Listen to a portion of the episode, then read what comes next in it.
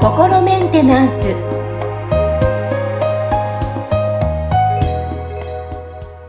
はい、皆さんこんにちは。心メンテナンス。本日もアシスタント三上恵と気候ヒーラーの吉村隆二です。はい、吉村さん本日もよろしくお願いします。よろしくお願いします。はい。さあ今日もメッセージを取り上げて、皆さんにね、お話聞いていただきたいと、そして吉村さんからのお話も聞かせていただきたいと思います。はい。はい、まずはハンドルネームみかんさんからのメッセージ読み上げたいと思います。はい。はい、吉村先生、三上さん、いつもとても勉強になる配信をありがとうございます。楽しく拝聴させていただいています。ありがとうございます。はい、ありがとうございます。早速質問なのですが、吉村先生がおっしゃる、これでいいのだはどういう意味なのか、具体的に知りたいと思い質問させていただきます。私も以前は自分の至らない部分や人生での問題に立ち向かっている部分があったのですが、最近は、まあ、これでいいかといったいい意味での諦めの気持ちが出てきたのですが、この気持ちと同じようなことかなと思いましたので、教えていただけると嬉しいです。よろしくお願いします。と来ています。はい。はい。そうですね。いい意味での諦めの気持ちっていう風にこうね、表現されている部分っていうのは、まあ、そんなになんかこう、外れてないというかね、大体そんな感じのことですっていうことではあるんですけど、まあ、ちょっともう少し具体的にお話しすると、まあ、そのね、諦めっていう言葉自体が、まあ、なんかちょっとこう、ネガティブなニュアンスを含んでるような感じではあるんですけど、まあ、いい意味でっていうふうにこうね、言っているんで、そこのそのいい意味での諦めなのか、悪い意味での諦めなのかっていうところは結構重要なポイントかなと思うんですよ。で、そこのその、なんていうのかな、こう、例えば、こう僕たちがこの世界で人間として生きている、限りは、その肉体っていうものの、その、持っている、まあ制限の中で生きているっていうわけですよね。条件下で生きている。なので、まあそういう意味では、そのね、なんかじゃあ、こう、僕が、そのね、じゃあ何の道具も使わずに空を飛べるようになりたいんですって思ってたとして、ね。で、笑っちゃう。そうそうそう。いや、そう思うのは自由なんだけど、なかなかそれ、こう、達成できる、可能性は低いよねっていう、ことになってくるわけですよ。そうすると、まあ、だったらね、何かそういう、こう、その代わりになることで、その、例えばハングライダーとかパラセーリングみたいなものを習いに行ってみるとかで、ちょっと道具使って飛ぶとかね。あとはその、じゃあなんで飛びたいって思ってるっていうところが、いや、なんか早く目的地に着きたいしって思ってるんだとしたら、いや別に飛行機乗ればいいんじゃないっていう話にもなるわけですよ。なので、その、なんていうのかな、こう、まあ、何が本当の目的なのかっていうことを、考えると、その、こう、手段って結構いろいろと選べたりするわけですよね。だから、そういう意味ではね、例えば、その、こう、僕、男性にしては結構低身長な方なんですけど、僕がね、そのね、なんか、いや、プロバスケットボールの選手になりたいんですって言っても、多分、いや、やめた方がいいんじゃないっていうのが、こう、大方の意見だと思うんですよね。で、まあ実際僕そんなに運動好きじゃないんで、そもそもその、なりたいとも思わないわけなんですけど、なので、その、結構、その人が何かその、本来の、こう、自分のその今持ってる条件みたいなものを飛び越えたところに、その何かこう、こうしたいみたいな要望を持ってるときって、その多くの場合、その何かそのこうブロックが発動してて何かそのコンプレックスみたいなものがあって、で、それを克服したいみたいなところで、こうしたいのであるってね。だから例えば、その、僕がすごく抑圧された毎日を生きてて、自由になりたいとかって思ってたとしたら、じゃあなんか自由に空が飛べるようになりたいんだとかっていう、なんかそういう欲求が出てくると思うんですよ。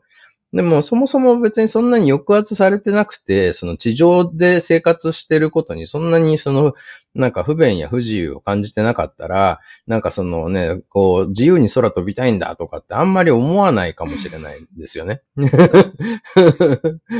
なので、そのモチベーションがどこから出てきてるのかみたいな話が結構実は重要で、で、その、だから、言ってみたら、その、こう、ちょっと、こうね、そういう、こう、すぐに実現できなそうなこととか、その、ちょっと現実的じゃないよねっていうところに何か要望を持ってるから、まあ、結果的に諦めなきゃいけないっていう話になりやすいと思うんですよ。頑張ればできることだったら、まあ、そのね、なんか頑張って、達成するっていう、こう、選択肢もあるわけですよね。うん。で、それで、なんかそのね、例えば、資格を取りたいとかって言って勉強してる人とかも、まあ、これもその頑張って資格取、試験をこう、パスできる人もいれば、なかなかその頑張ってるのに結果が出ない人とかもいるわけですよ。で、僕は結構その頑張ってもなかなか結果が出ない人っていうのは、多くの場合は自分にあんまり向いてないことをしてるケースが多いんじゃないかなって思うんですよね。だから、その、実はちょっとその視点を変えて、その、なんか、いや、その本当にやりたいことをその目的の部分ですね。それによって何が得たいかっていうところに、自分の中のそのね、何か否定的なモチベーション、そのなんかこういうそのコンプレックスがあるんだとか、あいつらを見返してやりたいんだみたいなのがこうあったとしたら、ちょっとそこのその目標設定を見直した方がいいんじゃないかなって思うんですよね。なるほどですね。そうそう。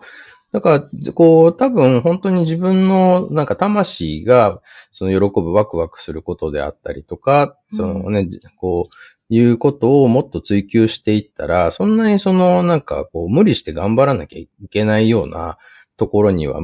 なんか意識が向きにくいと僕は思ってるんですよ。なるほどですね。結果、その今までの自分が培ってきたものを、そのうまく使うことで、そのなんか本当に得たいものっていうのは結構得られるケースが多いなと思ってまして。例えば僕、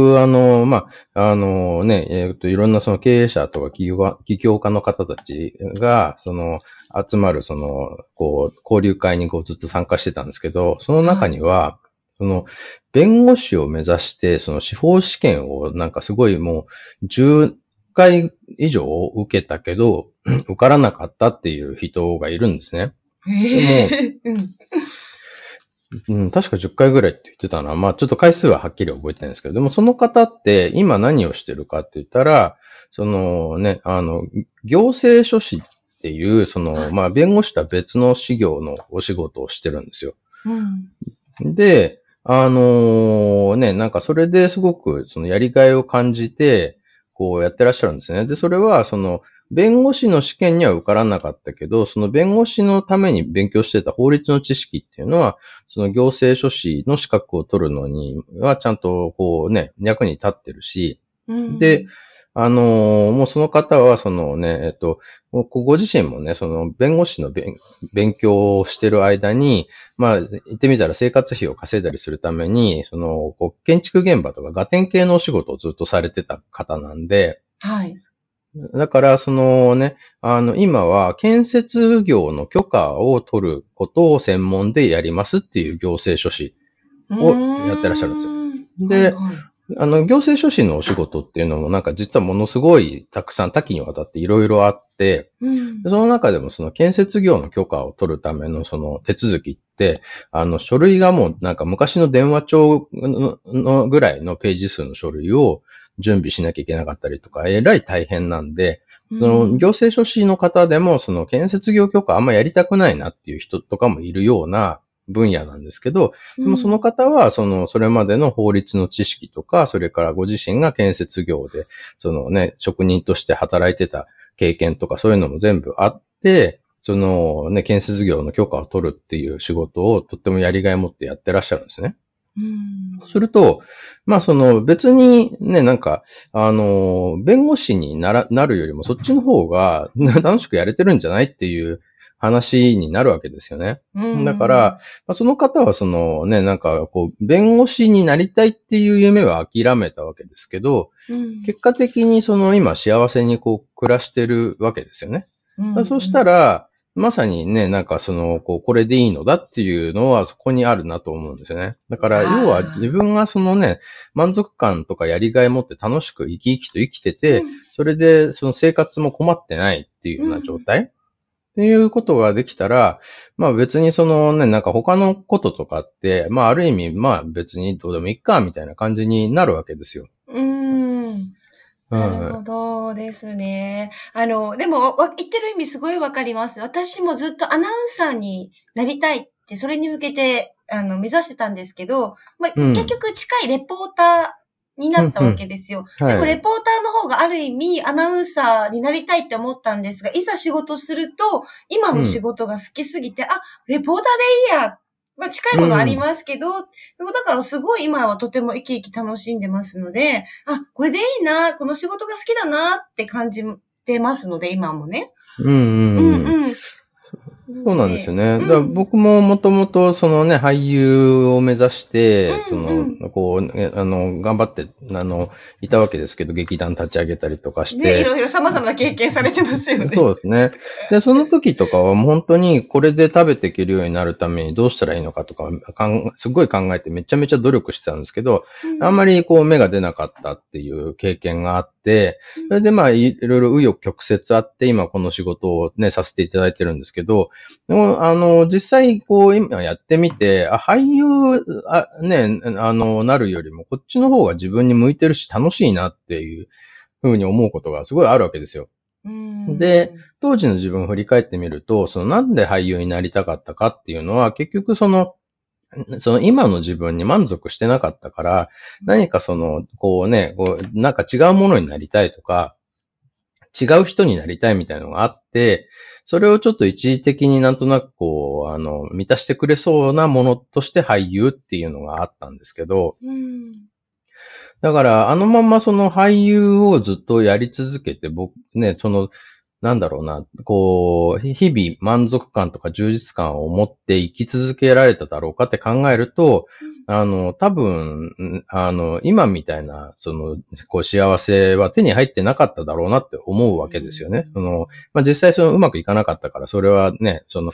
なんていうのかな、現実にならなかったっていう以上って話ではあるんですけど、仮にもし僕があの時に俳優として売れて、そのまま俳優としての人生歩んでたとしたら、多分途中で嫌になってただろうなって思うわけですよ。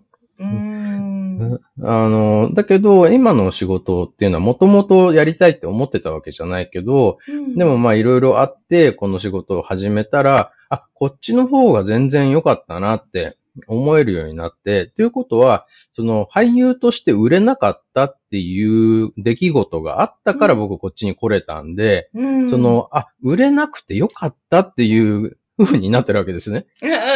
わかりますよ。言ってる意味わかります、とても。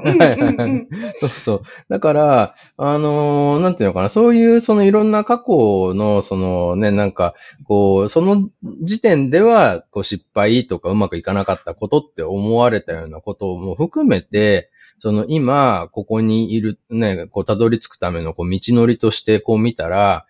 あれもなんか別にあれで良かったんだっていうことになってくるんで、そのトータルに、結局全部こう、ね、今の幸せを手に入れるために通ってきた道なんだから、だからこれでいいのだってなるわけですよね。はい。ですね。とてもわかりやすい。今の話を、どうでしょうか、ミカさん。で、いろんな話題性が出て、そう、いろんな経験して、ここにたどり着いて、あれがなかったら今はないみたいなね。はいはいはい。そうなんですよね。そういう意味なんですが、どうですか？伝わりますか？いや、私はすごい、共感できる部分も多いので、すごいわかりやすいなっていうふうにお話聞かせていただきましたけども、はい。ね、ちょっとみかんさんからの感想も聞きたいですけども、やっぱりそこにね、これでいいのだって至るまでには、やっぱりいろんな経験と本人のやっぱり感じるものとないと、やっぱりね、そうですね。だうからやっぱりん。自分のモチベーションのありかっていうのがどこにあるのかとか、うん。今欲しいと思ってるものを欲しいって思ってるのはなぜなのかって、その先に何を目指してるのかとか、う本ん。当に欲しいものは何なのかとか、その辺をじっくり考えていくと、今いるところとか、今向かってる方向が合ってるのかっていうことが見えてくる部分もあると思いますし、うそれん。に、結局いろんな出来事って、起こってる段階では一つ一つの点でしかないんだけど、うん。最終的に自分が、ここで良かったんだって思えるところにたどり着くと、全部線で繋がってたことが見えてくるわけですよね。うこれはん。スティーブ・ジョブズが、スタンフォード大学の学生たちに、向けて、スピーチをした動画が多分YouTube 探すと出てくるんですけど、うそのん。中でも彼が言ってる内容が、やっぱそういう話なんですよ。うで、僕それ聞ん。いて、すごいよくわかるっていう感じだったんで、うん。今ちょっとなんだろうな、満足できてないなとか、すごい苦しんで努力してるんだけど、成果が出てないなっていう時って、やっぱり、なんでしょうね。自分の魂はワクワクしてるだろうかっていう、そこをやっぱり大事にして、うん。どっちに進むかっていうのを、やっぱ決めていかれた方がいいんじゃないかなっていうふうに思いますよね。ということで、今日はみかんさんのメッセージを取り上げて、ね、吉村さんがよくおっしゃるこれでいいのだっていう意味を深く 聞ける時間だったと思います。こんな感じで皆さんからのいろいろなご質問もお待ちしておりますので、ぜひね、いただきたいと思います。あと、中にはですね、メッセージの中で、クリアリングの依頼をされる方もいらっしゃるんですけども、そちらに関しては、毎週月曜日の公開グループセッションで、コメントなどを入れて、ゆるライブでね、はい。クリアリングの内容などをいただけたらなと思います。はい。はい。本日は吉村さん、ありがとうございました。ありがとうございました。